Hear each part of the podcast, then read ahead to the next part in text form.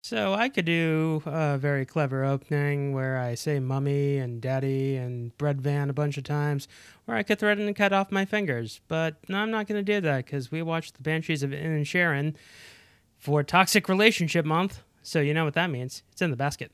Writer's Bagel Basket. Everyone to a man knows Mozart's name. Well, I don't, so there goes that theory. And anyway, we're talking about niceness. Not what's his name. My mommy, she was nice. I remember her. And my daddy, he was nice. I remember him. And my sister, she's nice. I'll remember her forever. I'll remember her. And who else will? Who else will what? Remember Siobhan. Tear me apart, Lisa! David, do you take Patrick? Everything is going to be all right. I was thinking maybe the king and I. Uh, how about Oklahoma? I don't consider myself a particularly ethical person, but I am fair. Don't be mean. We don't have to be mean. Because remember, no matter where you go, there you are. Hi, welcome to Writer's Bagel Basket. I'm Scott Curlin, and we ended Isn't It Romantic Month, and now we're in Toxic Relationship Baby Don't Hurt Me Month. And to kick it off, which, uh, CB, you've been on like every Toxic Relationship Month for the last couple of years. Yeah, I think so. Yeah. So you're, I, I asked you, I texted you, I was like, do you want to do, uh, so it's Christopher Brown, if you guys don't know. It, it's, he's always here now. Um, Oh, hello. I, I was like, do you want to do Banshees of Inisherin? And you're like, hell yes. Yeah, it's a great movie. Also, it's like so many different toxic relationships, but uh, the main one between uh, Colin Farrell and um, Brendan Gleeson felt like it felt less like a friendship breakup and felt like a bickering couple on like the brink of divorce, like a married couple divorcing or separating. Yeah, like you said, there are a lot of toxic relationships in here, but there is one relationship in this film that I find to be beautiful, and that is between Colin Farrell and Jenny the donkey. No, that ends poorly. It ends poorly, but not at the fault of of either of them. There was a donkey being a donkey, and and uh, Colin Farrell was not involved. Yeah, and whoever whoever designed that dead donkey uh, puppet, they really should get an Oscar for it. like, Do you, do you think it was a puppet? Like, was there was. a hand in there doing stuff? it wasn't a puppet; it was like a, it was a doll. It, it so it was the same Oh. company that I would like, that would be so great though if they designed it to be a puppet, knowing the that it Jim would not Henson move. Company. But yeah, Colin Farrell was talking about it. So why don't you give us the blockbuster rule for the Banshees of Inisherin? Okay. Um, two simple country folk in Ireland who are best friends hit a bit of a setback in their relationship when one of the men finds the other to be a bit too boring to be his friend. Yeah, that's good. Yeah, that yeah, that's. I mean, that that is the entirety of the plot of this film, which I, I pretty, love. That's pretty much it. Um, and I'm one of the only people. So this is a big award season heavy hitter, and Mhm. it's been getting. Colin Farrell's been winning for all of the when it's nominated for comedy slash like the Golden Musical. Globes. Yeah, yeah. When it's when it's nominated for that stuff, and they break it up into ca- categories, he's winning. So we're recording this probably. Well, we're definitely recording this way in advance of the actual Oscars. By the time this episode comes out, either the Oscars are happening or about to happen. Um, and I think it's between him or Brendan Fraser. And I swear to God, if Austin Butler wins, I am going to scream. Austin Butler did the best he could with the material that was presented, but that movie is a pile of horse shit. Yeah, but his performance is like, it, it's fine. It's not like if if you yeah, that's yeah. That I, I agree with that. That's that's kind of what I was getting at. Uh, Right. You just you just said it a little bit more succinctly than I did. right. Um, but like like I would say his performance is a C minus, and the film is an F. Have you seen interviews with him? Yeah, he can't he can't break the accent.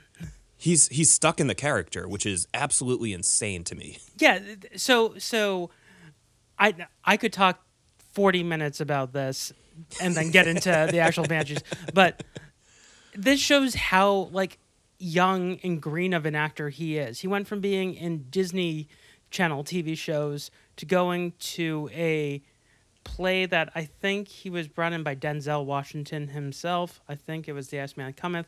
And then from there, he got lucky and he got a Tarantino movie. But then he gets Elvis. So he had two professional acting gigs and then 20 child actor roles. So Yeah. so of course he's going to not have like the method acting and if you try to go head first in your first starring role into method acting, yeah, you're going to get stuck in there. I mean, we all saw what happened to Gary like to- Busey. well, yeah, I mean, head trauma might have also had something to do with that. But I think um, there's one controversial thing I might say about uh, Mr. Austin Butler. And he seems like a very nice individual. He also doesn't seem like he's terribly bright. Um, probably a mean Like thing to Elvis? say. he was too busy eating the that sandwich from uh, Colorado. That's just yep, yeah, yeah, just like a hollowed out loaf of bread with a full can of peanut butter and jelly and fried bacon. Bacon. In it. You think Elvis called it beggin, like beggin strips? All right, so this is what I want. I want some chunky peanut butter, some raspberry jam, and some bacon. We can't go on together with some crispy bacon. Dogs and Elvis love the sound of beggin. God, I love these bacon strips. It's bacon.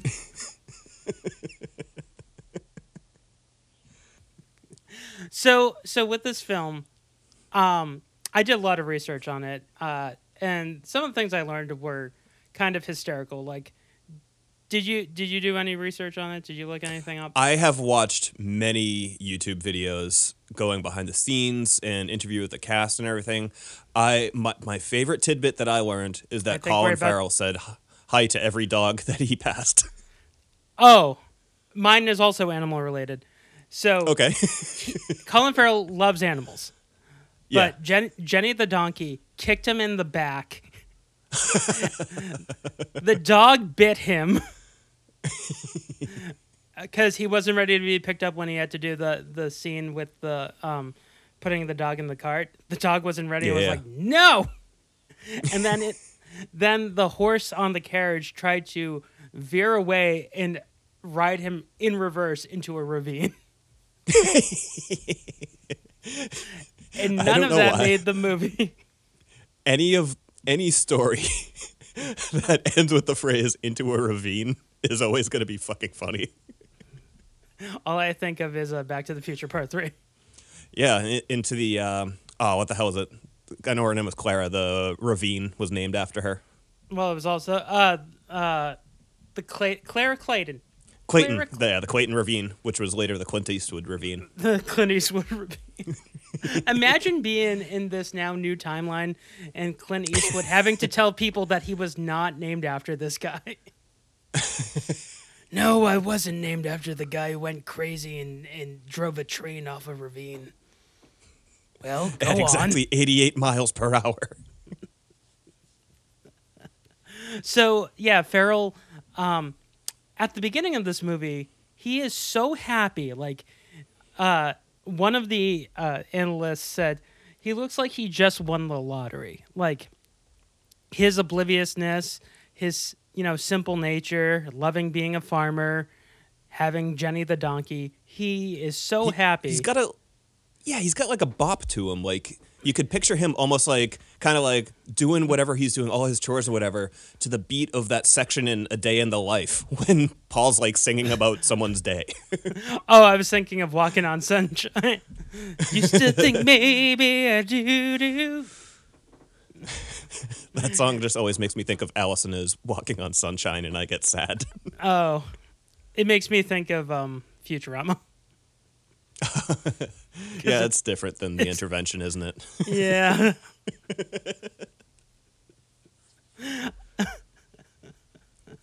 but yeah, with this entire film, I found myself, and you said you would talk about it on the podcast. I found myself hating Colm right off the bat because I thought he was being absolutely unreasonable, no matter what. Like, to me, he felt So- like. Oh, go on. Oh no no no no! Go ahead. I'm I'm just stretching because I'm getting ready. okay he, to me he, he he felt like the girlfriend or boyfriend who basically breaks up with you is like i don't want to be with you anymore and then they knock on your door and then they sleep with you and then they're like why did you do this i told you to leave me alone and then keeps coming back or keeps engaging you and giving you false hope He he doesn't give false hope though. He makes it very clear from the get go that he he is not coming back to the friendship. And anytime that uh, Colin Farrell tries to hang out with him, he moves. Like Colin Farrell sits next to him at the pub, he grabs his pint and he goes outside with it. but i'm talking about like when he when he could have just left colin farrell on the ground after i'm not going to call it the police officer i'm calling him a bobby after the bobby beats the shit out of him but no he gets him into the cart and he drives the cart and drives him home and then walks away that to me is giving false hope that to me is being a decent human being. like someone But- was just had the shit beaten out of him by a cop. Right, but- and, but when you know- you would just leave them there. No, no, but if this guy is if this guy is being, you know, in my opinion, Colm is on the same level or trying to be on the same level as Constable Bobby. That's what I'm gonna call him. Um, as as as Dominic's dad, who is a piece of shit. There's then- there's actually a term for it. It's Garda. Garda. Yeah, that that is actually it's he's not a constable or whatever. He's Garda, which Okay. makes no sense to me. But hey, you know here we are. but to me like if if he's gonna i i don't know i just if you know that this person in town colin farrell's character is let, let's face it he's a very simple man he's a Yes. they they turn a very Uh, let's let's be clear. They are both simple men. Right, but he's a very sweet, simple man who ends up becoming just as embittered and just as. This is why I think it's a great metaphor for a toxic relationship because you're still encompassed by this person who wants nothing to do do with you, and it drives you crazy that you become just as broken and toxic as they are, and that's literally what happens to him. I agree. I, I just wouldn't say that um, him having the common decency to to take him home after you know getting the shit beaten out of him was was false hope. I, I just think that was him doing the right thing. Well, I'm I'm also talking about the the the other times when like even engaging Siobhan, uh, like like if you want nothing to do with the Sullivan family, you just ignore everyone, Siobhan included. Like if you want to cut these this person out, you have to cut off the entire head. Yeah, I mean, I, I don't think he was. I, I, again, I think we'll have to agree to disagree that he was, you know, giving false hope. I, I don't think that that was an element of it. Well, I do still think there are several toxic elements to this relationship. I, I think well the other problem I had is this this whole I don't have a problem with this whole element of it, but I the the fact that he is depressed and his depression he's taking out on uh Park. Well, I, I think what it, I think it is depression certainly, but I think it's almost like a three quarter life crisis type thing as well. Right. And again, like that's not something you should be taking out on other people. But um, yeah, I, I, I think that that's absolutely happening. Well, I was I was trying to explain this to Haley um cuz she had no interest in watching it because she saw a dog, she knows Martin McDonagh's history with animals in the movie and she's like that dog better not die. I'm like the dog doesn't die. The donkey does. The donkey does. but but I I was explaining it to her, and she's like, so basically this is, you know, very classic for that time period in Ireland. And I responded with, this is pretty much that entire John Mulaney bit about about uh, how to handle things in Ireland. Just bury the boy. I'm gonna be angry and I'm gonna repress it forever. Yeah, I will say though, uh, a part of me did really identify with Colm, and the reason for that was especially like back in like high school or when you're younger, um, high school, college, like just out of college. You ever like be hanging out with someone and you just like something snaps into focus and you're like, "The hell am I doing? Like, why am I hanging out with this person?" Wait, is this an intervention? Do you not want to hang out anymore? Why are you lifting those those shears now? CB has left the call.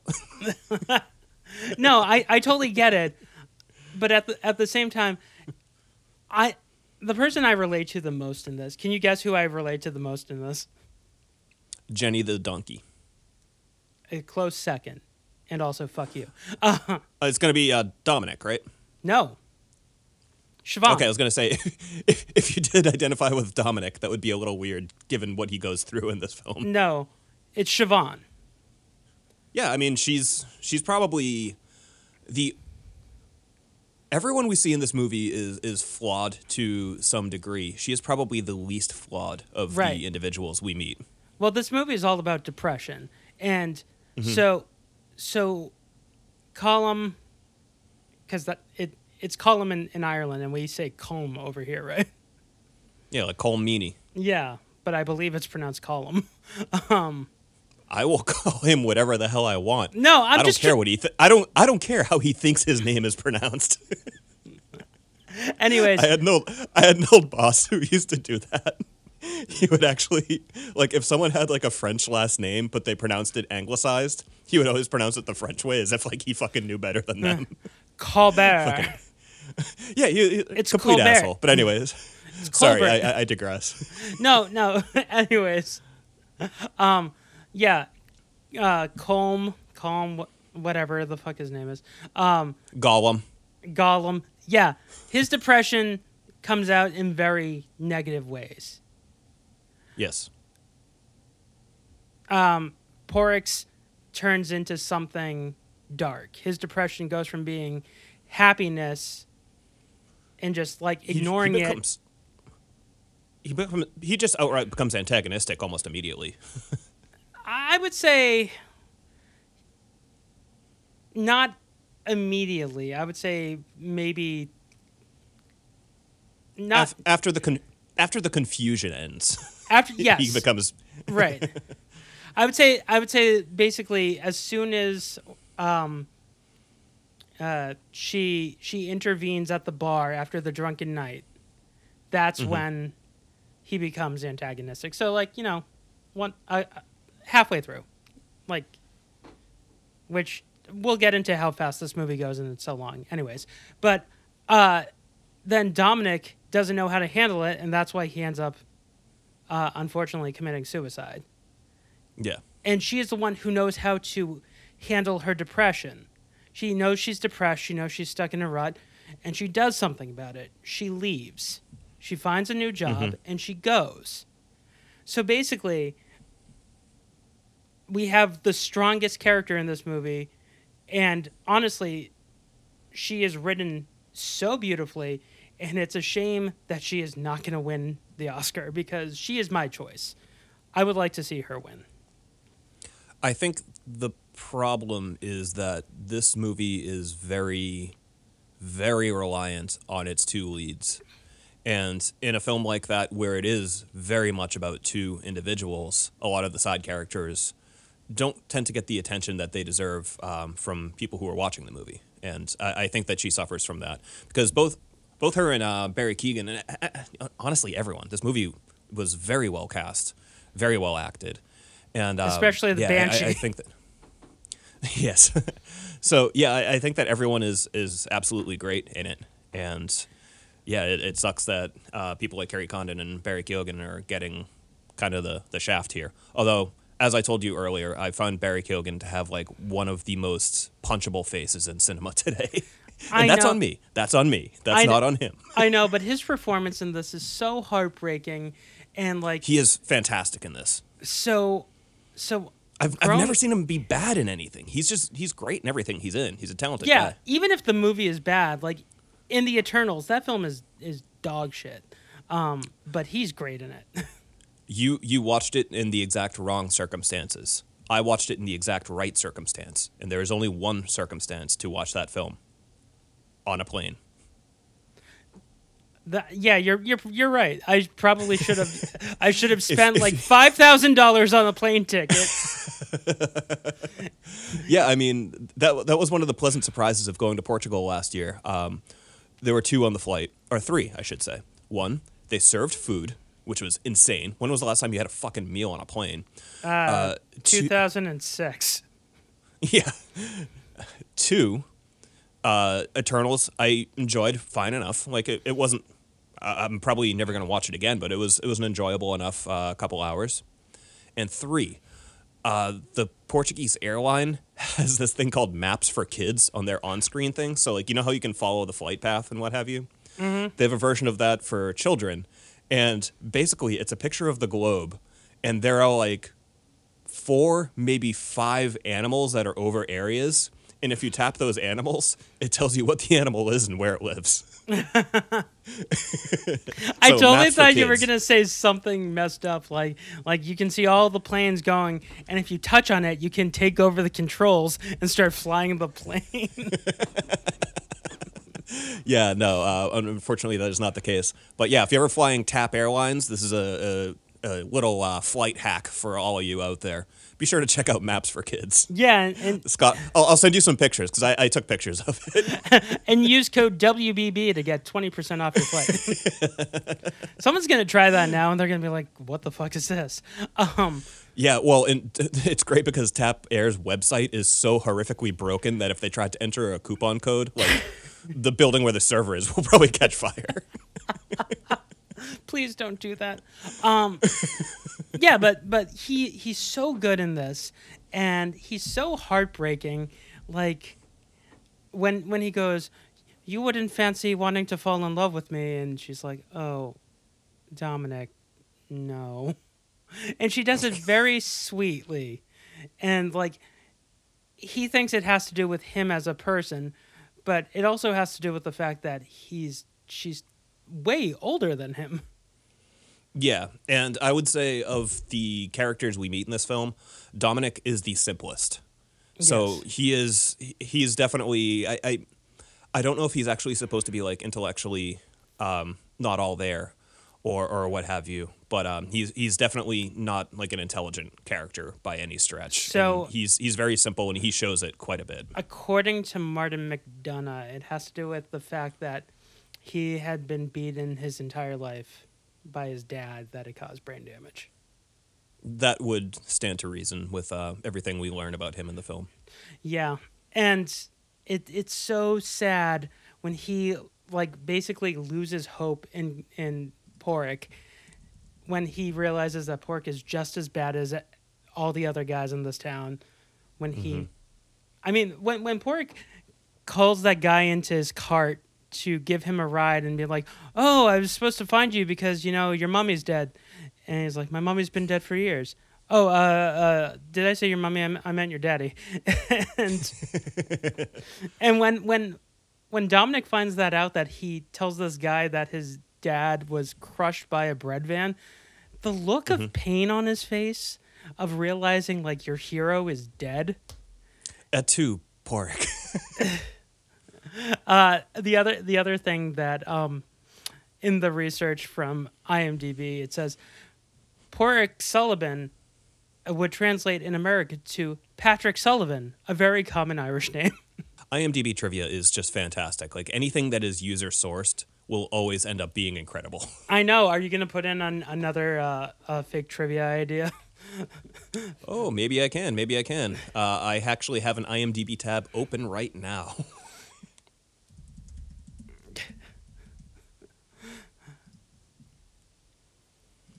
All right, sign in. But uh, this movie was supposed to come out way, way before even Three Billboards um, outside Ebbing, Missouri, and Seven Psychopath. Like after they did In Bruges, this was the movie they were all supposed to do together. Yeah, it stands to reason. And um, I think it was because his brother, John McDonagh, was making The Guard with Brendan Gleeson, which caused delay. And then Martin decided to do Seven Psychopath. And then from that, he got his relationship with Sam Rockwell and Woody Harrelson that he did three billboards. And then now here we are. And I'm in a room talking to you. I and I Yeah, think makes sense. uh, In Bruges is still my favorite Martin McDonagh film, but this is a close second. I think this is one of his best. I prefer this to In Bruges. Really? Yeah, they're they're both great, great movies. Um, they're very different too. They're they're very different moods. Um, this is weirdly more, I think. I don't want to say like anarchic, but it's like it's it's a more chaotic film, I think, than In Bruges, which is more, I think, kind of somber and um, more like almost like introspective. It's it's Well- it's more about like inside as opposed to outside, and this I think is the exact opposite of that. the funny thing about In Bruges is it looks chaotic, but it's very calm, and this looks calm, but it's very chaotic. I th- I think with this movie as a whole, my favorite part is the the bartender and the bartender's twin brother. Yeah, they were good. Yeah, when they're like, "Oh, come on, call him."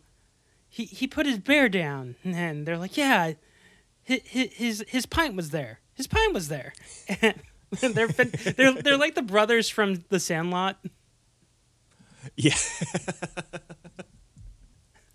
and I think my favorite line in this whole movie is when uh Pork enters at at the end or three quarters to the end, and the bartender goes, "Oh, hello, Pork. You look well." And like he just got done burying his donkey, and he's about to tell him to fuck off.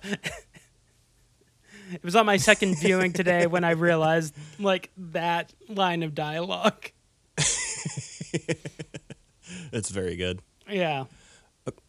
Okay, so uh, I I just submitted um, a trivia for Banshees of Inisherin, and the trivia that I submitted was Jenny the donkey is actually the third donkey that was cast in the final role.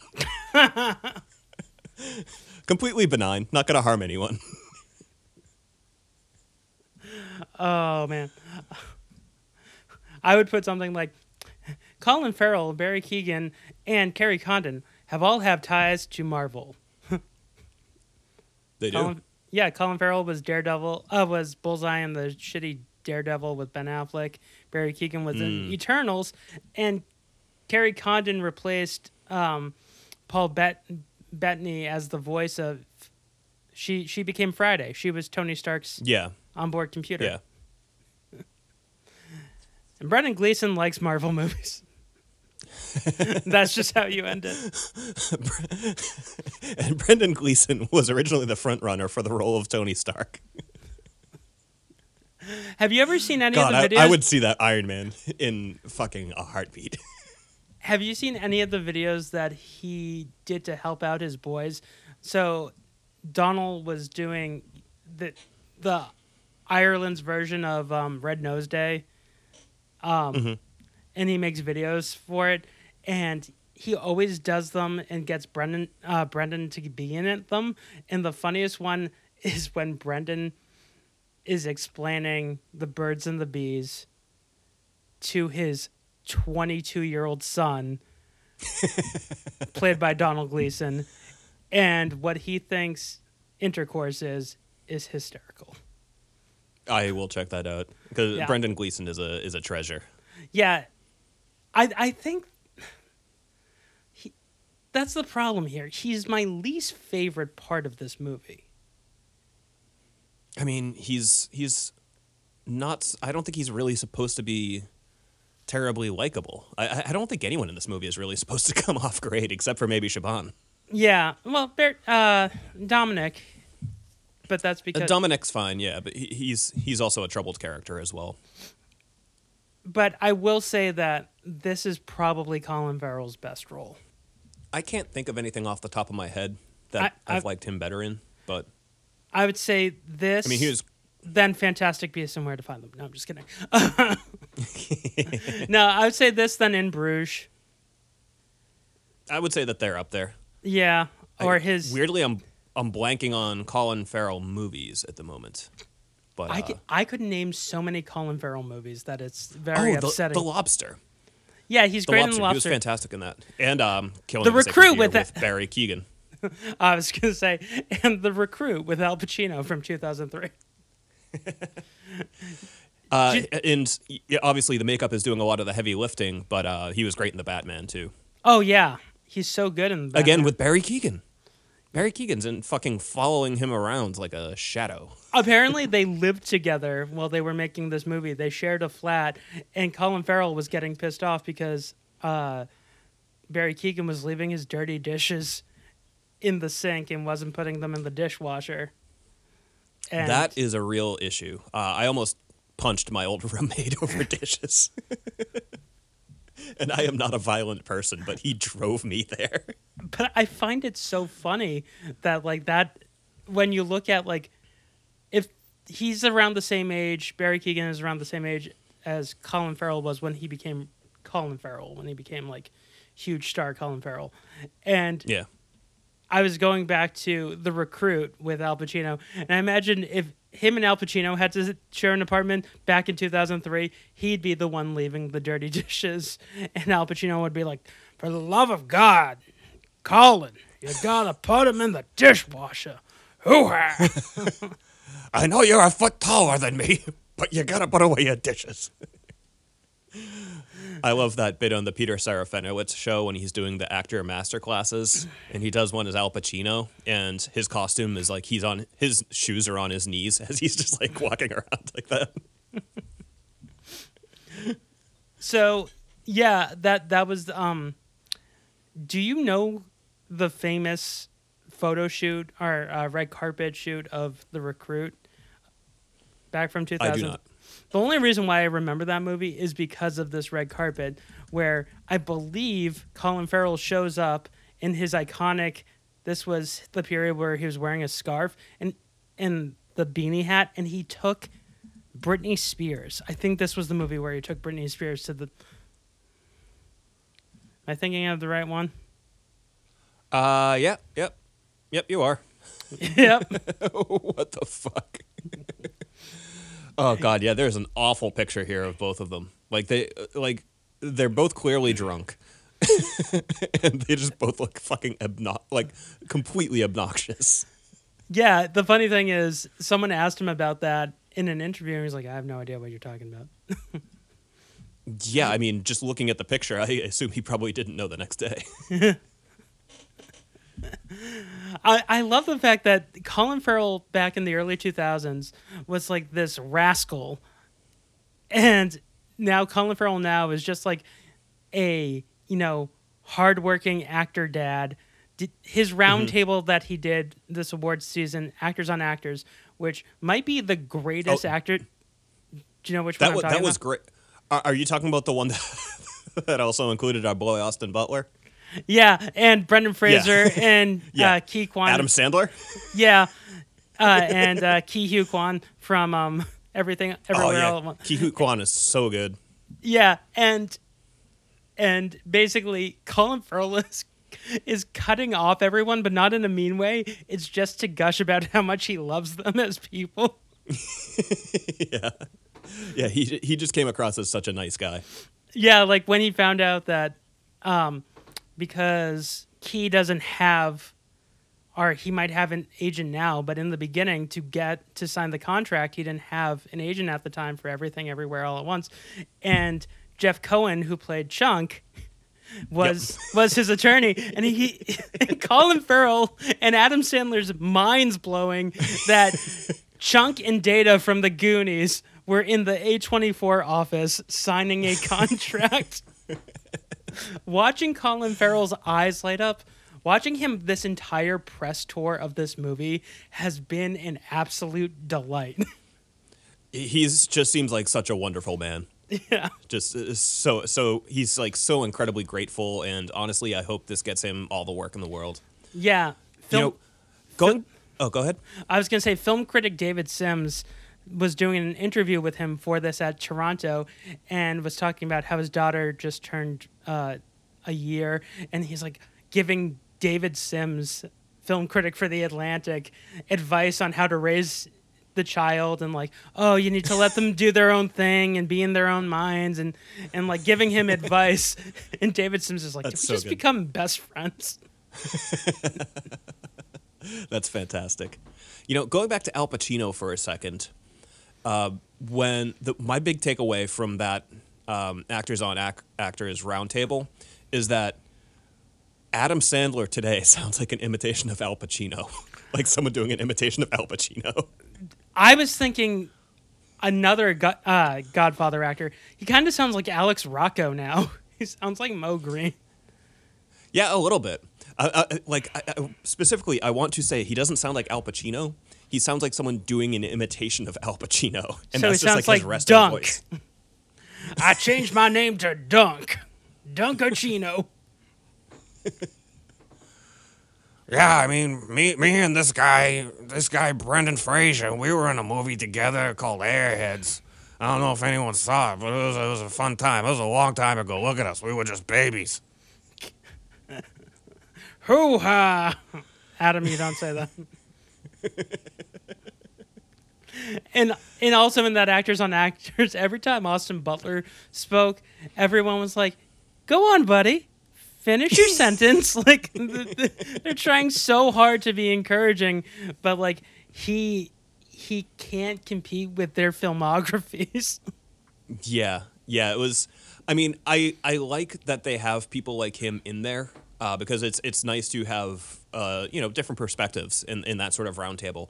Uh, but yeah, he he came across as a little silly at times. Oh yeah, it was uh, me and uh, Tom Hanks, and we were watching Joe versus Volcano. What the hell are you talking about? I mean, good job, buddy. You know, to prepare for the role of Elvis, I actually flew out to Colorado and I got me one of them sandwiches. 9,000 calories later, I understood it all. Do you think he did like the Elvis thing where he Died on the, pri- toilet. No, took the private jet, didn't step foot in Colorado, had someone make it at the rinky-dink gas station that they landed at, bring it to him, and then fly away. That would be a hell of an advance on his salary because I'm assuming he probably couldn't have afforded to do that before Elvis. But Baz Luhrmann could. yeah, Baz probably like encouraged that sort of thing. Here's what you gotta do, bloke. Can you imagine what ghastly things Elvis ate? like if that sandwich is any indication, and like like obviously fried peanut butter and banana sandwiches or whatever, like just the ghastly things that that man put in his body to to like do what he did to himself. Well, I have my favorite type of sandwich. It's deep fried French toast with 20 pounds of roast beef covered in Quaaludes. we can't go on together with all of these lewds. I can't believe that he needed to take downers given the amount of food he took. and yes, I said the amount of food he took because that's what it feels like to me. I just picture him going to basically like a buffet and pushing a kid out of the way and be like, "No, Johnny, this is mine." No, this is this is Elvis's moment at the Golden Corral. he just picks up a trough and walks. Elvis, goes why? the car, goes over to the carvery guy. No, just, just just keep it coming, boss. And Have you like, seen um Oh, go ahead. I was gonna say, and everyone's like, Elvis, why is the only song you can remember is "Suspicious Minds"? I don't know, "Viva Las Tawny Danza." No, that's that's not one of your songs. Clam Um, bake. Did did you ever see the video on YouTube um that's like a training video for I think it's like a, a, it's one of those buffet chains. It's not Golden Corral, but um it's like showing how to actually like interact with customers if you're the carver. Oh, yeah, and the guy looks miserable and sad. Yes, it's fantastic. There is another version that is a do and don't version, where it's the original, but the don'ts uh, spliced into it are Bob Odenkirk. it's so good. Like, do tell the customer to have a good day. All right, thank you very much and have a great day. Don't say, "All right, now take out, get out of here, you juicy bitch."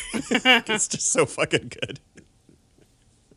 Speaking of gross food, the food that they're eating in this movie, I'm sorry that that porridge, that pork's porridge looks disgusting. That he has to eat. Well, to revisit, I believe it was last year's uh, entry in the series that we covered together, uh, Midsummer. It reminds No, me we of the We food. we never we never recorded that. We couldn't make that work. We did oh, we Shaun the made that work. Yeah. That's right. Okay. Uh, well, to talk about Midsummer for a second, uh, apparently the pies that they made for that were horrific and were sitting in the sun all day. So um, I forget the actor's name. Is it Jack Trainer uh, that was in that? Jack Reynor. Jack Reynor, close. Yep. Uh, he he was talking about it after the fact, and he was like, "Yeah, and I had to eat it for the role, and it was like one of the most revolting things I've ever had to eat." So yes, uh, it- made me think of that. Just horrible food in movies. I have to talk about Dominic's dad, the our constable Bobby Garter. I I really hate this guy, and I'm sure the actor is a great actor, but his performance and the character itself is just so annoying that I couldn't. I I pretty much started like ignoring him every time he came on. Both viewings. I wouldn't call him annoying. I would call him horrific in every Yeah. facet. he is I'm easily the least likable person in this. Yeah, I know, but in the in the film, they make it clear that he has abused his son his entire life in a number of ways, and hit his kid uh, with a you know- kettle. And, and Yeah, this is no, he- he- 1923 kettle, so they're, they're, that's made out of cast a- iron. Cast iron. well, the, I, I would actually say the most horrific person in this movie would have been him if it wasn't the shopkeeper who basically said that she would have hit the kid too if she had the chance, and then is opening everyone's mail. That woman is Uh, yeah, awful. no. Yeah, yeah. Uh, she she is no good for. Um, let's just say she condoned um, Beating the uh, shit out the of your Chief kid. Bobby's behavior. Yes. Yeah. Yeah. And the okay, so another problem I have with the movie is when he goes, I'm thinking of calling it the Banshees of Inisherin, and Colin Farrell goes, We don't have banshees. I'm like, what the hell are you talking about? That old woman. She is clearly a banshee. She literally is trying to call uh, Siobhan to walk across the lake and drown herself, which I think is is what she does to um, Dominic. I think that's why Dominic ends up drowning because she calls him over to walk over. I think she she sees him strike out and then basically, you know, messes with his mind. I mean, it's it's possible. She also condones like burning a dog. She tries to get him to light the dog on fire. And I love like even how much shit Pádraic goes through and how much he turns, he still has his love of animals. And when he looks at the dog, he's like, "Why would I ever hurt you? You didn't do anything to me." And um the dog's just like, mm. Yeah, I would say that um, besides Siobhan, uh, Jenny the donkey and the dog are, are the best people in this. Don't forget Using the term people loosely. Don't forget the pony and don't forget the cow. Yeah, they're they're a little lower profile in this though. They Oh. don't get quite the screen. We don't really get to know them the same way that we get to know Jenny and the dog. Well, when the when the pony goes up to Jenny's dead body and is just hovering, is like, "Hey, are you okay, Jenny? Jenny?" like, You're making me sound like Forrest Gump. oh, I was doing Brian Regan. Hey, how's it going, Jenny? Jenny, she's not waking up, guys. It's my Brian Regan impression. well done. Oh no. I can do Forrest Gump. Uh, Jenny. Yeah, I mean, yeah, you can. I wouldn't, but you can. yeah, I I think the most jarring part is when uh Colin actually goes through with chopping off his fingers. That was highly unexpected. I did not see that coming at all. And as soon as it went down, I was just like, "Oh shit, we're in it now." This- Yeah, this well- movie has taken a turn. I was thinking about it. If this actually got made when, you know, Martin McDonagh was first starting out as a director, this is why I think he's much more reserved.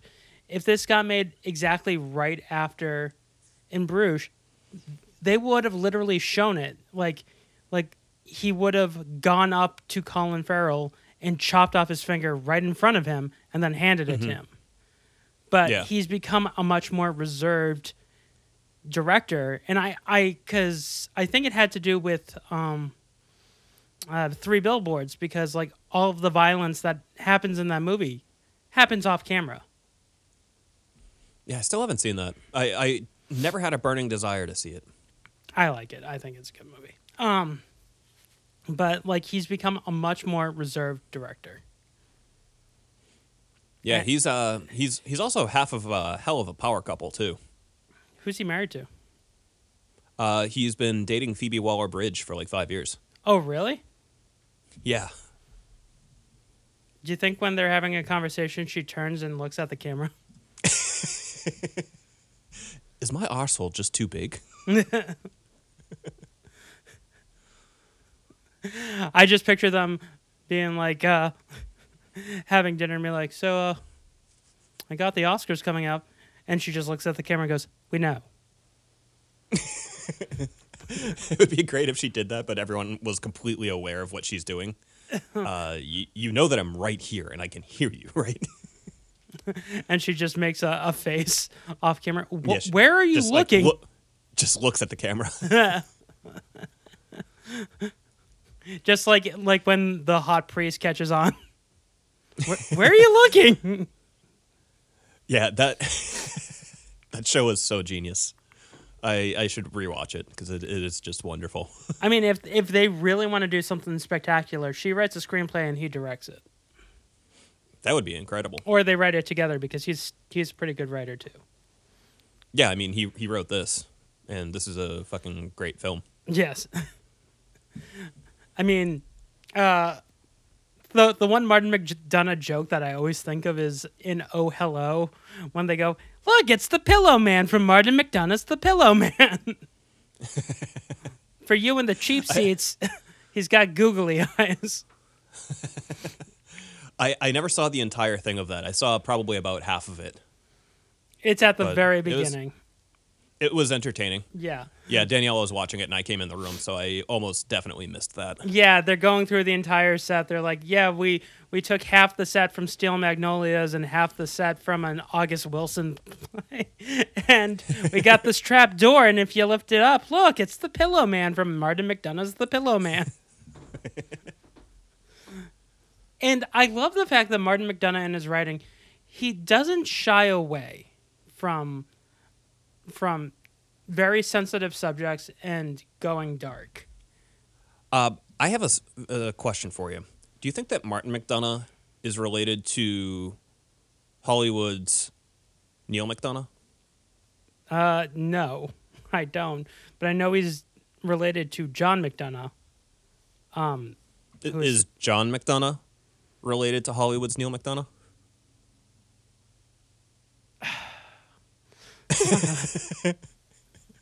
I, I love Neal McDonough, and it makes me sad seeing him starting to like slum around in Ryan Murphy projects.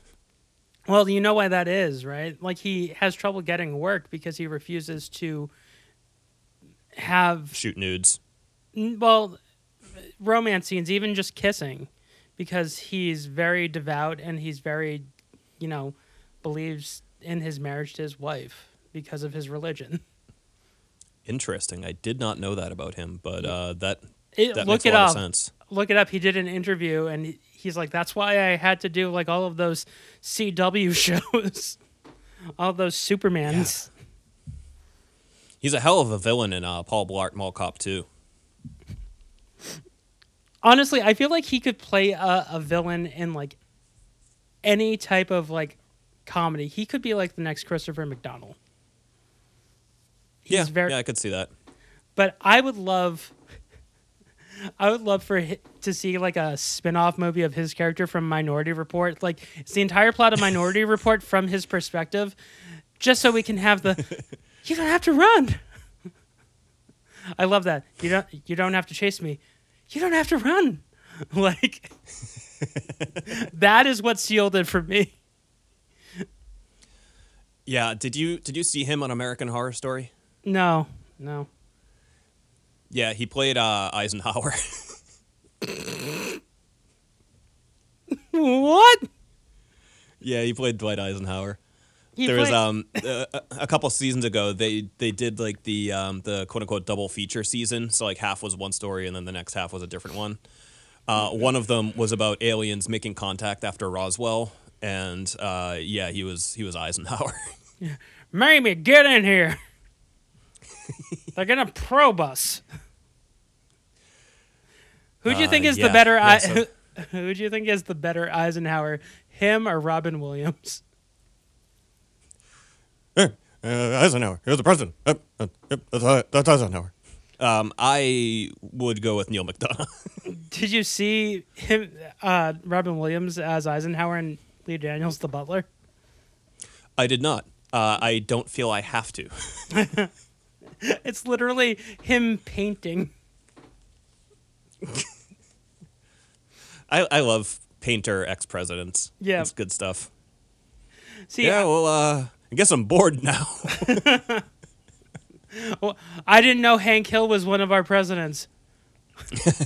oh, guess I'm bored now, Bobby. Hey, Dad, look, it's Secret Service. Could you imagine the horrific policies Hank Hill w- would bring to the table? Well, we're going to replace all of our heating with propane and propane accessories. Yeah, I so this movie as a whole is is perfect. From beginning to end, like it starts out so strong and ends so strong. And I love that basically um uh uh Brendan Gleeson is like, "So, are we even now?" And he's like, "No, we're not even. You killed a person. You killed my donkey." Yeah, it's it's great that it basically where they were just before the film started is not all that far off from where it ends, um, except that they're now even more entwined than they were before. Yeah. Also, I had a question. What are rashers?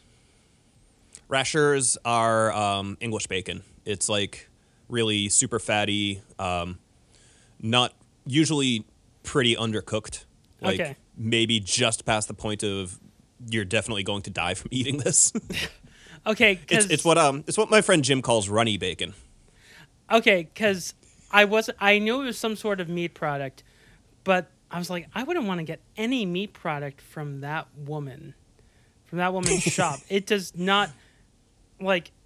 It doesn't look like she has a a block of ice. Doesn't look like she has anything to try and preserve it. Yeah, she like uses the butt of like her butcher knife to like scratch her ass and then like starts cutting meat. or in like a Blazing Saddles when she uh, is cleaning the glass and she spits into it. yeah, speaking of which, um, random aside, I just read Mel Brooks's autobiography. If Yep. you haven't read it, uh, definitely do. It's it's a lot of fun. My dad keeps trying to get me to read it. He's like, "You need to read that. You need to read Bruce Springsteen's twenty-hour book." I'm like, Ugh. That's that's a lot of Bruce, especially now that he's uh, come out in full support of Ticketmaster. "Oh, well, you know, you know, we we need to get our tickets. Hey, little girl, is your daddy home? Is gonna go on Ticketmaster? Hmm. They got some fun really like prices. that. I like that dynamic pricing. Uh, when when a lot of people want to buy tickets, they cost three hundred dollars. It's it's really beneficial. Bruce, put your put your harmonica away. yeah, but this as a whole, it just, I think of of the best picture nominees, if everything everywhere all at once doesn't win best picture, this is what I'm rooting for. Uh, I would vote for this over um, everything, everywhere, all at once. I that's a movie that I really like, and I see why people love it, but I personally don't love it. Um, Mhm. Because uh, spoilers for that, uh, if you haven't seen it, but it at its heart, it's really a family drama, and family dramas are a super hard sell for me. hmm So that's why your your number one choice is Fabelmans. yeah, like yeah. To wit, you asked me to go see that with you, and uh, It was good, I okay? Did not. but okay, so the thing that blows my mind about Fabelmans, the person who's getting all of the buzz and the nominations is Judd Hirsch. He's literally in the movie for less than five minutes. He shows up. He used to be in the circus. He was a lion tamer. He rips a rotisserie chicken with his hands instead of using a knife and fork like a normal person. And Mhm. then he has a whole monologue about how you're an artist. Be an artist. Okay, bye bye. And then he just Well, I, I think um, with someone like him at this stage of their career, uh, if they haven't gotten any award attention, it's really uh, like we gotta shit or get off the pod at this point. Yeah, well, he, it should have been Paul Dano. Like it, it should have been. It should have been Paul Dano over him, because originally they thought it was going to be Brendan Gleeson for this, Barry uh, Keoghan for this, which that's what it was, and then Hirsch and Dano, and then Ke for everything everywhere all at once. Um, Mhm. That's why the the big surprise was you know Brian Tyree Henry and Causeway but I would have done Dano over him. And I still, if by some miracle, I mean, Ke's gonna win. He's gonna win, hands down. he's he's already won every other award. Yeah, For- but you know but- that's that's exactly the kind of thing where, like the Oscars would throw in a monkey wrench just to keep it spicy. Yeah, well, if they do that, that that's my point. If they do that, give it to Barry Keoghan. Like that that that's where I'm Yeah. at. I I still think he is the the the most heartbreaking performance, especially when he looks back. Um, both times he looks back at Colin Farrell when he's like, "I don't want to talk to you anymore," and then he looks back um, at Siobhan, and they're two different looks. The first one is, "I'm I'm disgusted by you. I can't believe I trusted you," and then the one with Siobhan is like, "Okay, I'm gonna go die now. Bye." Yeah, yeah. No, he's he's very good in this. So, anything else we left out, or should we get into bagels? No, I don't think there's anything else. You want to have more uh, trivia to. IMDb? No, I'll just leave it with the one. Uh, it turns out that they rejected my entry for Home Sweet Home Alone, so uh, I'm gonna play it safe. It was on there for like the longest time. Uh, it is no longer. Uh, specifically, how how is it phrased here? Let me see here. Declined. It was on there for the longest time. Well, you know, brightest flames burn the shortest, et cetera, et cetera. It was on there for at least a year. Yeah, I don't know. I, I- like that they have some sort of custodian though who goes through and weeds out some of the horse shit. So, how many bagels? I'm going to give this 12 and a half. It's not a perfect movie, but it is pretty damn close. I'm gonna go with a flat out twelve. I I think that you know